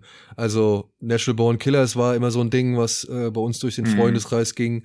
Love in the 45 war ein Film mit Renny Ja. Zellweger, der auch bei uns immer im Freundeskreis rumging, so, der halt ein bisschen durchgeknallter war, der so auf Tarantino-Pfaden gewandelt ist, beziehungsweise so ein bisschen in das gleiche Universum Ja. mit reingeschoben wurde. Was gab's noch? Also äh, Killing Zoe. Killing Zoe noch. zum Beispiel, ja, obwohl da Ja. jetzt nicht unbedingt das Pärchen im, im, im, Mittel, äh, im, Mittelpunkt stand. Nee, aber das waren alles so diese Filme, wo man zum ersten Mal bewusst die Bösewichte zum eigentlichen Helden hochstilisiert hat und eher die Cops die Bösen waren. genau. Ich war so bei Killing Zoe, war ich so 15, 16 und vorher war ja vieles so doch sehr eindimensional und das war so der erste Film, wo ich so dachte, hey, eigentlich sind das doch die Bösewichte, ich will auch ein Bösewicht sein. Bösewichte sind cool, ne? Tragen schwarze Ja. Anzüge, dicke Knarren und können. das, das, das, das, das dachte sich Rob Zombie dann auch irgendwann. Ja, genau, ne? Also es ist so die Vorstufe von vielleicht The Devil's Rejects. Darf man über den Film reden? Aber ja, der ist okay. nicht verifiziert. gut, also ich meine, was heißt die, also, ne? Und es wäre jetzt auch keine Wertung. Also Dobermann ist halt einfach eine Vorstufe davon. Ja. Und Warum dürfen wir über den überhaupt reden? ist der? Weil er seit 2011 nicht mehr indiziert ist. Ach, das ist seit 2011 schon? Schon lange, ja. Den gibt es ja so. schon uncut in Deutschland seit über zehn Jahren. Ach, ich dachte, der wäre jetzt nochmal gekommen, weil Index von Index-Runde Nein. ist. Da bin ich ja auffallend schlecht. aber den gab es bisher eben nur, es gab eine Blu-ray schon, aber auch die war noch nicht restauriert, das ist von der Upscale-DVD. Und das, Ja, das okay, neue, die gut, neue von. Leonine ist jetzt wirklich remastered, richtig. Perfekt. True Und ich Romance. fand halt auch, dass. True Romance, genau, dass Dobermann irgendwie so die erste Welle von diesem French Extremity-Ding war, zusammen mit, mit Bess Moore. Die habe ich nämlich beide im Kino gesehen. Ich habe auch gerade gesehen, dass da drei Jahre dazwischen liegen, aber in meinem kleinen 30.000 Einwohner Kaff lief sowohl Dobermann als auch Bess Moore beide im Kino. Und das war damals, wo man halt gar nichts über die Filme wusste. Ich glaube, bei Dobermann hatte ich nur in der Cinema gelesen, dass der schon harter Tobak sein wird, aber als dann so in den ersten zwei Minuten dieser CGI-Dobermann halt schon den Vorspann zerfetzt und alles vollpisst, da war ich. Da waren wir abgeholt. Ja, absolut. Endlich habe ich mich verstanden gefühlt zum ersten Mal in meinem Leben. Ja, also Ja. ich muss auch sagen, das war so in den, in den 90ern, in der Videothekenzeit dann halt, das war eine, ey, habt ihr von dem gehört, Alter? Und oh, hier krass. Und, ja, also das, das, das waren, das, das war einer dieser Streifen, die man genau so, sag ich mal, unter in seinem Freundeskreis und auf dem Schulhof und sonst irgendwo verdealt hat, so, ja, oder beziehungsweise Ja. populär gemacht hat, ja, weil die halt, ja, weil die genauso verspielt war. Ich meine, Romeo und Julia, ne, muss man auch dazu sagen, hat ja auch wirklich mit dieser MTV-Clip-Ästhetik gearbeitet und äh, Hm. das ist, das kommt ja hier auch zum Tragen in dem Film. Aber okay, so viel zu uns alten Hasen. Jetzt äh, André, der den Film zum ersten Mal gesehen hat und halt eben nicht die Nostalgiebrille irgendwie aufziehen musste. Äh, naja, also aufziehen musste sie trotzdem so ein bisschen, finde ich, um es überhaupt einzusteigen zu können. Weil, also, wie du gerade sagst, allein so das Intro und wie er, wie er anfängt. Also, allein dieses Animationsintro mit diesem, mit diesem PlayStation 1-Hund da, das ist ja komplett uncanny irgendwie. Thunderdome. Ähm, Ja, Also das, Ja. ist, das, ist, das ist richtig hart. Ja, der Film hat halt eine komplette Early MTV-Optik, ne? Das sieht halt, das ist halt wirklich wie so ein, wie so ein ähm, viel zu epileptisch geschnittenes Musikvideo. Die Kamera muss immer möglichst, möglichst kompliziert irgendwie stehen und die Shots müssen immer alle extrem cool aussehen. Das, also das ist natürlich alles so richtig 90s gezwungen, aber es ist halt cool gezwungen. Also, aber deswegen Mhm. meine ich, du musst die Brille trotzdem aufsetzen, weil wenn du natürlich jetzt mit einer Warte reingehst, Kino machen heute, äh, bist du halt komplett raus direkt. Das ist alles sehr anstrengend inszeniert, aber in so einer, also in so einer akzeptablen, anstrengenden Manier. Es ist halt, du musst dich halt schon sehr darauf einlassen, dass du, dass du halt ähm, zugeballert wirst mit, mit Visualität, mit sehr überstrapazierter Visualität. Es ist alles sehr drüber, sehr comichaft, sehr ähm, eh, sowieso, also der Film ist wie so ein Comic aufgebaut, was die Shots angeht, was, was, die, was die Charaktere angeht, wie sie eingeführt werden, was sie sagen, wie sie in den Raum reinkommen. Ja, das könnte alles so Comic-Panels irgendwie sein, so Lobo-Comics irgendwie. Ähm, das ist alles sehr überinszeniert. Ähm, aber ich hatte damit sehr viel, sehr viel Spaß mit dieser Optik, dieser Art des Filmemachens. Ähm, ich hatte auch so was, die, was teilweise die Dialoge angeht, auch so Snatch oder so. Nicht ganz auf der Level, also an einem, an, von dem Level von einem Guy Ritchie, aber von dieser Überinszenierung von Charakteren, weil der Film hat, Film hat sehr viele Charaktere und jeder Charakter kriegt halt ein eigenes, eigenes Set an, an ähm, Eigenschaften und an Lines und an Dingen, die er oder sie verkörpern. Und es, ich brauchte einen Moment, um reinzukommen, aber als ich akzeptiert und verstanden habe, wie der Film funktioniert und auch den Zeitgeist dann so mit akzeptiert habe, ähm, ging mir das schon echt gut rein, muss ich sagen. Es ist, es ist sehr drüber, aber es macht echt verdammt viel Spaß. Ich Hm. muss aber auch sagen, ich, also damals war das für uns auch wild. Ja, das waren diese Ja. Filme, von denen du immer nur irgendwie Ja. in Videotheken gehört hast oder beziehungsweise die halt, wenn dann überhaupt, durch die Videotheken erst berühmt wurden. Und jetzt kam mit Dobermann wieder sowas daher, das eine neue Qualitätsstufe erreicht hat, beziehungsweise ich weiß nicht, das waren dann so, also im, im Laufe dieser Jahre, ne, ich meine, dazwischen liegt ja auch noch vom Dust Till Dawn und so, wo du halt plötzlich im Kino Sachen sehen konntest, das wäre normalerweise immer nur das aus der Schmuddelecke in der Videothek gewesen, so, ne? Da, da, Mhm. das, das war der Fundort dafür und nicht das Mhm. Kino. So. Und Dobermann, so ein dreckiger, sag ich mal, Genrefilm, der dann auf dem Fantasy Filmfest, glaube ich, auch äh, gelaufen ist, teilweise. Und ja, der dann halt so, ne, mit entsprechender Kassettenanzahl in die Videothek kommt, dieses Cover vorne drauf mit der Knarre und dann denkst du so, hä, ist das der Typ aus Hass? So. Und, und äh, äh, ja, und dann kommen dann halt diese ganzen, sag ich mal, neuen Spiel neuartigen Spielereien, die man bis dato noch nicht gesehen hat. Diese verrückte Bildsprache, die halt so dem MTV, was damals existiert hat, entspricht. Und das war halt, ja, ja, einfach ein wildes Stück Kino, was man hier erstmals aus einer anderen Perspektive als der der Amerikaner sehen konnte. Ja, ja, genau. Ja. aber wenn das mal, aber wenn man das jetzt mal abgleicht zum Beispiel, ich habe jetzt den Film gestern auch noch mal gesehen halt, ne? Und da muss ich schon sagen, ja, okay, wenn die zum Beispiel die Polizisten am Anfang da diese Treppe runtergehen, ne? Und sie gehen ja eigentlich nur von links nach rechts, beziehungsweise mit der Knarre in der Hand versuchen sie von links nach rechts zu rennen, was auch irgendwie etwas unbeholfen aussieht. Aber durch die Schnitte, die dazwischen gemacht worden sind, dass das halt irgendwie alles aus irgendwelchen fancy Perspektiven gezeigt wird, von unten, oben, links, rechts, Ja. schräg über ihn, schräg unter ihn und was weiß ich, äh, gefilmt auf Sacknaht und so, ja. Ähm, wenn du das heutzutage mit Sachen wie zum Beispiel dann schon Crank vergleichst, der ja Mhm. selbst jetzt auch äh, noch mal eine ganze Spur milder wirkt, als er damals gewirkt hat, dann ist es noch eigentlich relativ, ja, weiß ich nicht, ruhig. Ja, und jetzt, Mhm. jetzt hast du so hyperaktive Filme, die ja noch viel, viel schlimmer sind. Ja, allein so ein Space Jam 2 oder, oder, Ja, oder, oder um im Genre zu bleiben, sowas wie ganz Akimbo. Der ist ja auch Genau. aufgeregt. Ja. Oder ganz Mhm. Akimbo oder jetzt, äh, weiß ich nicht, ja, von mir aus auch äh, in, in diese anderen Gunpowder Milkshake und so weiter. Ja, sowas und, halt, ja. Aber auch in The Raid, da sind ja, da sind ja viel mehr Hektiken drin, auch wenn sich The Raid ja dann immer wieder bewusst wird, dass es halt auch nutzvoll ist, so einen Film mal runterzudampfen oder zu verlangsamen. Mhm.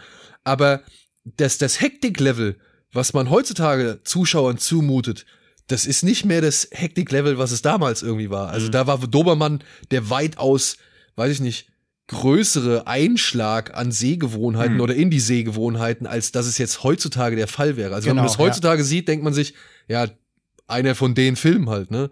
Aber, ja, aber es hat sich damals echt wie so eine Zeitenwende angefühlt, finde ich. Also, Ja. dass man das auch im Kino so sieht und das so wild war. Es war ja dann auch noch im selben Jahr Perdita Durango. stimmt, der war auch ja am Fantasy Ah, Filmfest. ja, stimmt. Ja, der von der Drastik ja ähnlich war, aber dann doch erheblich ja weniger visuell verspielt. Also der Ja. war ja dann doch schon, also er hatte auch schon seine krassen Momente und auch viele, wie bei Alexia Ecclesia ja üblich, auch viele visuelle Ideen, aber der war halt nicht so wild. Aber Dobermann war ja wirklich, das war ja einfach so eine so ein Biest. Auch das alles was wortwörtlich zu nehmen, ist halt auch wirklich passiert, dass ihm halt wirklich die, Wie die Knarre schon in die Wiege gelegt wird, passiert ja halt wirklich. Also es ist ja wirklich zu sehen, das ist nicht nur eine Metapher im Film, sondern es passiert halt. Also alles, was so sprichwörtlich irgendwie ist, passiert bei Dobermann halt auch dann einfach komplett.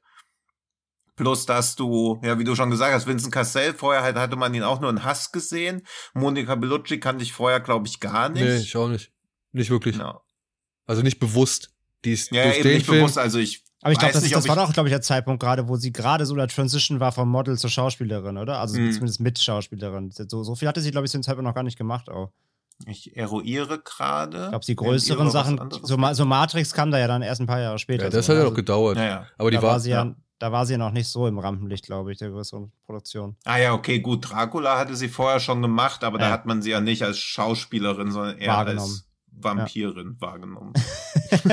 ich musste ja auch, ich musste ja von der Inszenierung, ich musste teilweise auch so an, an, an äh, asiatische Filme denken. Wenn du mal Mhm. bedenkst, zwei Jahre, zwei, drei, drei Jahre später kam Versus zum Beispiel, ne? So, Mhm. so, so ein Versus, auch von den Kameras, so schnelle Zooms und so, das, das ist auch sehr ähnlich. Also, wie, wie er schon sagt, ich kann mir schon vorstellen, dass das damals wirklich, äh, dann, als es gerade frisch war, ein sehr krasser Stilbruch war, ja. Ja, oder halt, es war halt einer von den Filmen, ne, die halt Gangster irgendwie auf eine Art und Weise glorifizieren, die halt nicht unangenehm ist, wie zum Beispiel in Es war einmal in Amerika oder so, weißt du? Weil bei Es war einmal in Amerika, da willst du ja eigentlich nicht wirklich die Rolle von irgendeinem einnehmen, so. Hier hast du wenigstens äh, die Oberstylo, äh, zumindest den Oberstylo-Gangster in, in, der, in der ersten Reihe, also Dobermann selbst, so, ne, der sich ja auch Hm. einigermaßen, ja, man muss es ja mal sagen, ne, äh, sexuell offen verhält, ne? Er ist respektabel über gegenüber Sonja, äh, so, Mhm. also akzeptiert sie, wie sie ist, beziehungsweise ist, weiß ich nicht, ist sogar schon fast zärtlich in, in manchen Momenten zu, zu ihr so, also ist nicht so der typische, ähm, der, der reinrassige Macho-Arsch, so, im Gegensatz zu seinen beiden Kollegen, die ja einfach äh, vollkommen durchdrehen. Oder zumindest der eine, der, äh, wie heißt der, Mustiche oder so, oder Mustik, der, Mhm. der Kokse. Hm. Ähm, ja, also es ist schon, es ist schon eine Menge, eine Menge drin. Und das halt aus Frankreich, was man bis dato, ja, vielleicht mit Hass in Verbindung gebracht hat, vielleicht noch irgendwie in die Mann beißt Hundecke mit eingeordnet hat. Ja. Aber das war auf jeden Fall damals genau der Film, den man als junger, weiß ich nicht, Heranwachsender, der jetzt durch Tarantino und Co. Blut geleckt hat und Robert Rodriguez so Blut Mhm. geleckt hat, das war genau das Futter, das man brauchte, was man den Hunden halt Ja. vorwerfen konnte. So. ne? Ich glaube auch, dass das, also alles, was bei, was Davis Rejects ja auch probiert, weil ich finde, die sind schon über weite Strecken irgendwie vergleichbar. Ja. Das funktionierte bei mir nicht. Also Devil's Reject mag ich ja nicht so besonders, obwohl ich das Ende halt auch irgendwie mag. Aber ich finde auch, dass das von Dobermann schon stark inspiriert wurde. Und was bei Dobermann ja noch stärker funktioniert hat, weil man sich als Zuschauer, zumindest damals ja schon als Teil der Bande einfach gesehen hat. Oder auch viel lieber bei denen ja dabei gewesen wäre. Also ich glaube, niemand denkt sich, wenn Jackie Cario am Start ist, juhu, endlich zeigt's mal jemand diesen Schurken. Ja, das ist natürlich, das ist natürlich spannend. Das ist eben genau, Ja. das ist mir auch aufgefallen. Das ist natürlich so ein Film, der, die ja natürlich die Protagonisten oder die vermeintlichen Anti-Helden natürlich noch cooler macht, weil der Bulle, der Korrupte, eigentlich noch ein größeres Arschloch ist als sie. So, das ist natürlich Ja. genau so ein Ding. Ähm, und ich muss aber auch sagen, Jackie Cario, unfassbar krasse Performance. Jackie Was Cario, ein Stück Scheiße, der in dem Film spielt. Was ein Bastard. Die Szene in dieser Alley, wo er diesen komischen Döner frisst, während die, wie diese Prostituierte zusammengedrescht wird und er einfach nur sagt, ja, lass nicht eingreifen, das ist ein belebtes Viertel hier, gefällt mir ganz gut. Äh. Alter, ich würde dem Typ gerne so die Fresse polieren die ganze Zeit. Ich bin so sauer auf den, aber mega gemacht. Hat krass gespielt, aber natürlich werden damit auch die Anti-Helden natürlich krass äh, äh, auf ein Treppchen gehoben, weil er natürlich mit den Handlungen, die er vornimmt, ich meine allein die Babyszene allein, ähm, äh, natürlich noch das viel größere Arschloch eigentlich ist. Ja, aber der Unterschied bei, bei, weiß ich nicht, ich musste auch gestern noch mal so enorm stark an Devil's Rejects denken, ja, weil es im Prinzip Ja. wirklich Mhm. die gleiche Geschichte ist. Aber das, Ja. das, das Ding, der Unterschied ist, also es sind, ich finde meiner Ansicht nach zwei Unterschiede. Und ich weiß nicht, ob ähm, der eine besser ist und, oder schlechter. Der erste Unterschied ist, gut, die Fireflies hatten ja, oder sie heißen Fireflies, ne? Ja. Mhm. Ja. ja. Die Fireflies hatten halt einen Film davor. Ja, die hatten halt äh, House of of Thousand. Corpses und wurden da halt schon als die absoluten Psychos installiert, so, ja, die halt wirklich einfach Leute wahllos abschlachten, so. Das sind ja die Doberman, ist ja die Dobermann-Gang eigentlich nicht. Nee, die wollen ja, ja. eigentlich nur dem Staat ans Bein pinkeln, Die wollen irgendwie Kohle, ja. Mhm. den, die wollen Ja. Kohle kassieren und haben Spaß an, sag ich mal, ja, der, der Action so, ja. Auch wenn manche von Ja, und denen. am Outlaw-Life halt. Genau, ja, auch wenn manche von denen schon einigermaßen sadistisch unterwegs sind, so. Aber das sind ja per se nicht wirklich die, die Menschenverachter oder Schlechter, so, ja. Die geben halt nur einen Fick auf alles. Und ja, der zweite Aspekt ist, die, selbst die Aktionen der Fireflies in Devil's Rejects sind immer noch scheiße und verwerflich genug, so dass du nicht mit denen sympathisieren willst. Und dann kommt ja noch hier, wie heißt der, William Forsyth, Forsyth, ähm, als, als, als Ober, Arschloch, Wichser, Hurensohn, Sheriff, der noch mal schlimmer, also wirklich noch 10.000 Mal schlimmer ist als alle anderen. Ja, da, da, da, aber da hat's nicht gereicht, meiner Ansicht nach, irgendwie, um, dass das die, die äh, Fireflies irgendwie likable macht. Auch wenn ich das Ende Hm. wirklich mag. Ich mag das Ende auch wirklich gerne. So, aber ich habe mich die ganze Zeit während des Zombie-Films gefragt, was will er jetzt eigentlich von mir? Ja, Ja, und vor allen Dingen machte sie am Ende dann auch so merkwürdig zu so Märtyrern. Also Ja. man will ja, also das Ende funktioniert, weil es so erzählt wird und ja auch so inszeniert wird, dass man es mögen muss oder mögen Ja, und, darf, soll. dafür aber ist ja auch eigentlich 80 es ja- Prozent, dafür ist 80 Prozent auch nur Freebird verantwortlich. Ohne den Track ja. wäre das ganze Ende Ja, ja. auch nur wertlos. Ja, eben, also das ist das einzige Mal, dass Rob Zombies halt wirklich geschafft hat, den Zuschauer überzeugenden Emotionen rein zu manipulieren, Ja. was er ja nie wieder irgendwo geschafft hat, während es bei Dobermann ja wirklich aufrichtig, also aufrichtig, wie man halt bei so einer schon fast an eine Farce grenzenden Film sein kann. ja. Aber Und ich Und- musste ja auch, ich habe ja schon auf Twitter geteasert auch, äh, als ich über den Film geschrieben habe, kurz gestern. Ähm, ich musste auch an Shoot 'em Up denken von der Konstellation. Monica Bellucci, ein Ja, Dude, stimmt. hier ist es Vincent Cassell, im Shoot 'em Up ist es äh, Clive, Owen. Owen. Und ein Baby. Es fehlt eigentlich nur die Karotten. Dann hättest du von der, so ein bisschen, so von der Konstellation muss ich sehr an Shoot 'em Up denken. Weil weiß ich nicht, ob man bei Shoot 'em Up Drehbuch nicht so ein bisschen Dobermann im Hinterkopf hatte, ja. Hm. Aber allein, also es sind noch so geile Einzelszenen drin. Die Szene mit der Oma in der Bank, habe ich totgelacht, wo der eine den Typ abknallen will und so, und Oma nicht hingucken und dann keine Patronen drin und so. Oder mit dem, der Pfarrer, eh so ein geiler Charakter, ähm, mit dem Pfarrer und dem, mit der Handgranate, dem, wo der Typ die Handgranate in den, in den Motorradhelm steckt und so. Das sind so lustige Szenen, also so wilde Szenen drin. Also habe ich sehr, sehr amüsiert, ja. Hm. Hatte ein bisschen was von Witching and Bitching, dem Banküberfall am Anfang. Ja, auch, auch. Stimmt, ja. Ja, guter, auch guter Vergleich. Ja, ja, also, ja. ich meine, Witching and Bitching kam halt deutlich später von. Iglesias, aber ja, das sind so alles und äh, es war irgendwie krass zu sehen, dass europäisches Kino plötzlich auch so durchgedreht und durchgeknallt sein kann, ja. Mhm. Mhm. Was heißt, Ja. es also man kannte ja schon Sachen, die cool waren, ja, und ich würde sagen, Kuhnen ist meiner Ansicht nach so ja ein Erbe von Luc Besson, dem ja halt auch die Optik und die Atmosphäre immer sehr viel, also meistens sehr viel wichtiger war als, die, Mhm. als der Inhalt oder als die Story an sich. Ja, da ging es um Charaktere und da ging es um deren Stimmungen und es ging um die Bilder vor allem. Und, und, äh, und, und Besson war halt ja immer ein sehr von Bildern getriebener Mensch.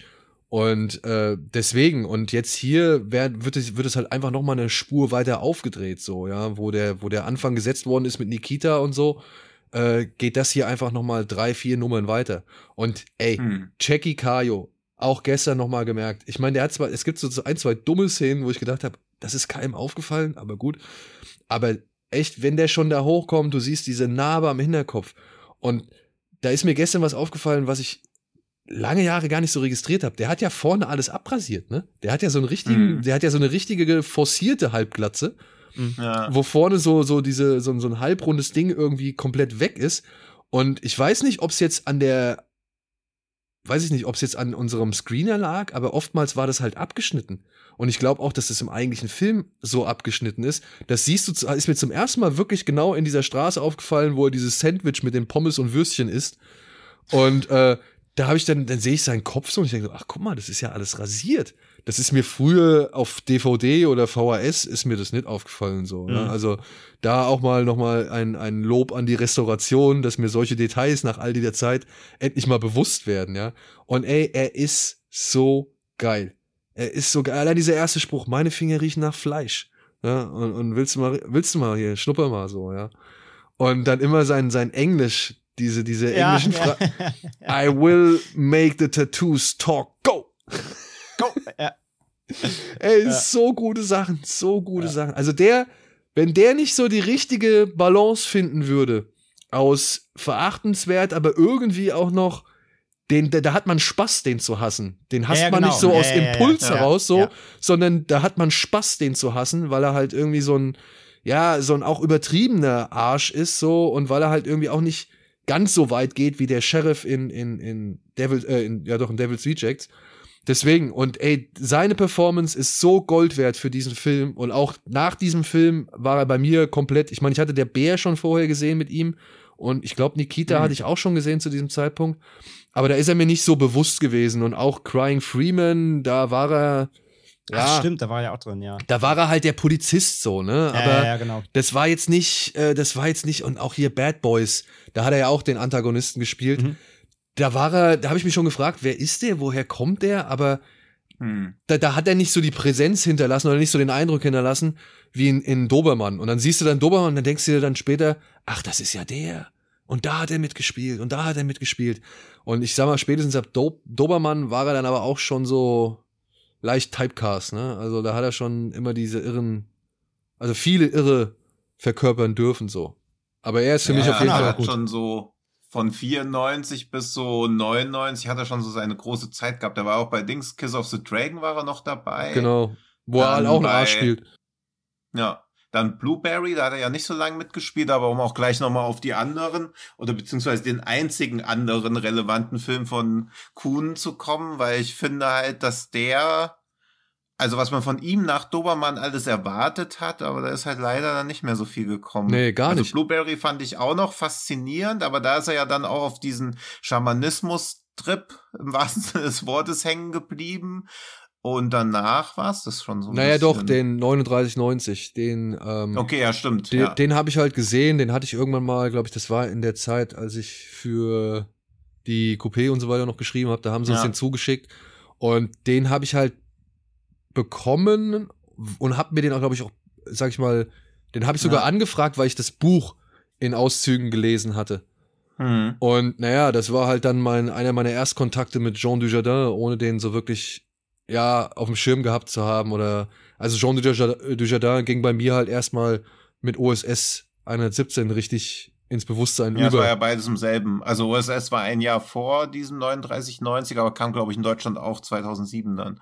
Ja, und, und deswegen, da war dann halt so Dujardin, ach, das ist der von OSS 117 so, Hm. äh, erstmal gerafft. Ich war, wie gesagt, interessiert an dem Buch, äh, beziehungsweise an der Verfilmung des Buches, weil ich das Buch äh, zumindest angefangen hatte und das echt äh, auch Hm. schön ätzend fand so. Und ja. Ja. der Film, ja, blieb dann so ein bisschen, noch, aber ging, aber hatte auch, man, man merkte deutlich, okay, hier war mal der Regisseur von Dobermann am Werk, Hm. aber ist, hat längst die Zähne oder nicht mehr den ganz, nicht so den Ja, gleichen eben, er hat halt Biss. echt so diese, ja, er ist halt jetzt so wie so ein, wie so auf dem Tiergnadenhof irgendwie gelandet. Danach hat er diesen Coco Chanel und Igor Strawinski, Biopics eh immer eine denkbar langweilige Wahl. Und ich meine, da hat Mats Mikkelsen hat in dem Film vier Sexszenen und der Film ist trotzdem langweilig as fuck. Also das muss man halt auch erstmal hinkriegen. Danach halt noch Flug der Störche. Da passiert halt das, was der Titel schon verrät. Und das ist ja auch alles völlig fein. Also ich verstehe auch, dass jemand wie Jan Kuhn nicht von seinem Dobermann-Ruhm zehren kann, sondern auch irgendwie Kohle verdienen muss. Deswegen kommen wir auch zu unserem zweiten Werbepartner für heute, Heckler und Koch. man muss tun, was man tun muss. Hacker und Koch oder was? Ja, stimmt. Hecker und Koch. Oh. Und danach hat er halt jetzt, jetzt hat er noch irgendwie eine Virtual Reality Experience über Ayuyashka nehmen gemacht. Also ich glaube, diese Erfahrung, die er bei Blueberry gemacht hat, und es steht nämlich auch in der Wikipedia, also ganz merkwürdig bei ihm drin. Warte mal, wo war das denn? Äh, oder wo habe ich das denn gelesen? Oder war das bei? Irgendwo steht jedenfalls, dass er irgendwie außerhalb von Frankreich mehr dafür bekannt ist für diesen Schamanismus, wo man so denkt, okay, wie low kannst du als Regisseur anerkannt sein, wenn du dann irgendwie für deine Begeisterung für so Schamanismus irgendwie begeistert sein kannst? Aber was ich als kleinen Funfact sie noch interessant finde, er hat irgendwie das Musikvideo zu Always von Erasure gedreht. Das war wohl so sein Einstand in dieser ganzen Szene. Geil. Ein Song, den ich ja. liebe und hasse gleichzeitig. Ja, ja, genau. Geht mir ähnlich. Das Video hätte ich jetzt nicht vor Augen, aber wahrscheinlich war das auch was. Oh. Ach hier, in, in Frankreich ist er hauptsächlich bekannt für Dobermann und Blueberry. Außerhalb von Frankreich ist er besser bekannt für seine Interessen in Shipipo, Konipo, Kultur und Schamanismus. Okay. Würde ich jetzt würde ich jetzt bestreiten, aber das ist halt so. So hat jeder sein Steckenpferd. Ja. So ein bisschen wie Dings, wie, oh, wie heißt er? Richard Stanley, der ja dann auch irgendwann in so ESO-Gefilde abgerutscht ist. Ja, und über den wir dann auch nicht weiter sprechen wollen. Nee, nee, aber es mir jetzt auch gerade so Leute, die man quasi als Filmemacher bisschen verloren hat, wo man aber dachte, weil nach Blueberry dachte ich auch, Alter, das musst du halt auch erstmal machen. 2001 als Western, Hut ab. also. Und das auf so einer Comicvorlage, die kaum einer kennt, glaube ich, ne? Ja. ja. Ja, ja, also das war schon auch High-Risk-Manöver, ist natürlich auch richtig schön nach hinten losgegangen für ihn. Wahrscheinlich war es das dann halt auch. Also Dobermann wird halt auch kein kommerzieller Erfolg gewesen sein, auch in Frankreich vermutlich nicht. Also schon schon schade, wenn du in Amerika so ein Ding hinlegst, liegen dir alle zu Füßen, also auch die Crank-Leute oder so, wie viel die noch immer machen dürfen, ohne auch nur ansatzweise jemals wieder da dran gekommen zu sein, während du in Europa trotzdem allenfalls eine Visitenkarte hast, aber immer noch keine lebenslange Arbeitsgarantie. Ja. Aber dafür einen Film, der es immer noch nach all der Zeit geschafft hat, unsere Herzen zu erfreuen, beziehungsweise uns ja. ein freudiges Wiedersehen zu bescheren. Und auch eine, ich denke doch mal, zumindest äh, halbwegs gute Premiere, oder, André? Absolut. Also wie gesagt, ich hatte meinen Spaß. Ähm, ich fand ihn jetzt nicht komplett meisterwerkhaft. Also er ist schon auch sehr schroff teilweise und roh. ja, klar. Aber das, aber das ist bei dem ja. Film, finde ich, sowohl Vorteil als auch Nachteil teilweise. Also durch seine, durch seine Art der Inszenierung, durch seine Sets, gerade am Ende diesem Club, wie räudig mhm. das ist, das, das, ist schon auch sehr zuträglich, wenn er irgendwie Prodigy ballert und da alles aussieht, ob du auf jeden Fall nichts anfassen willst, und, ohne dass du nach dreimal die Hände desinfizierst. Ja. Aber das, ähm, ne, also so, ne, und ich fand auch so, der, er braucht auch ein, für Setup ein bisschen lange hier und da so, aber spätestens ab der Hälfte, ab dem Heist, wenn die verfolgt werden, plus dann ins Finale rein, ab da ist es alles wirklich extrem unterhaltsam. Also definitiv, hat mir große ja. Freude bereitet. Und ich finde auch, dass er verhältnismäßig gut gealtert ist. Ja. Zwar wirkt er jetzt auch nicht mehr so, so komplett Adrenalin getrieben wie damals. Also, das, das ging mir jetzt auch so. Also ich fand, das Setup braucht ein bisschen lang. Hätte man mich damals nach dem Kino gefragt, hätte ich wahrscheinlich, wäre ich immer noch außer Atem gewesen. Also das ja, ist schon ja, so. genau, genau. Das ist natürlich immer so was. Also Daniel ja schon gesagt, da stimme ich auch komplett ja. zu, dass man die, die Sehgewohnheiten hat man heute einfach schon. Hm. Genau. Ich, also hab schon, ich habe schon gemerkt, ne, beziehungsweise immer, immer im Hinterkopf gehabt, das ist halt von 97 und dafür ist es schon mhm. ganz schön abgefahren.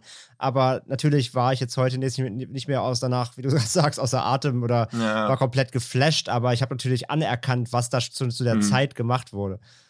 Ja. Und ich finde auch, natürlich sind alle Figuren komplett überzeichnet, deswegen kann man dann nicht davon sprechen, dass er besonders detaillierte Frauenfiguren hat Nein. oder so. Aber wenn man andere Filme, die ähnliches Genres bedienen aus 1997 jetzt nochmal anguckt, ist man halt die ganze Zeit in so einem Cringe-Modus und da fast gar nicht. Muss ich auch sagen. Also gerade so, ja, da, ich meine, du hast halt diesen äh, Christini, der natürlich auch Frauen wirklich wie Scheiße behandelt, so.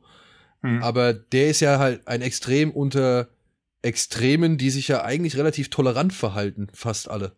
So, ja. da wird ja keiner von diesen, also ich meine, das sind ja auch alles Paradiesvögel, Freaks, äh, was weiß ich, spleenige, ja. verrückte Menschen. Und die bleiben aber unter sich alle, sage ich mal, sehr loyal und, und äh, ja, akzeptieren einander. Das finde ich halt auch, das äh, ist, macht den Film heutzutage echt ein bisschen angenehmer, als er vielleicht sein äh, könnte oder unangenehmer. Ja. Also auch wie diese Transvestitenrolle behandelt wird, also dass das nicht einfach nur so ein Gimmick ist, wie ja vieles in dem Film, sondern dass das auch noch eine Handlungsrelevanz ja. bekommt, ohne dass sich auch nur einmal lustig drüber gemacht wird oder so. Das ist halt Teil vom Team. Ja, ist Teil vom Team und ja. wird als solche akzeptiert.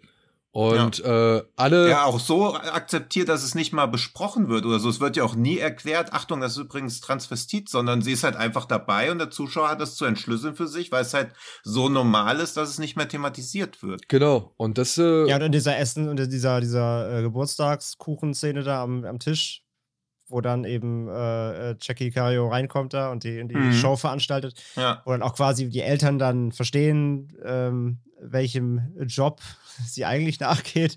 Ja. Äh, das, das hat natürlich so ein bisschen American Pie-Vibes, so dass die Eltern natürlich das irgendwie völlig aus allen Wolken fallen lässt, aber natürlich dann mhm. ohne, ohne diesen Gewaltausbruch. Aber nee, fand ich auch, wie es, wie es integriert war, war super.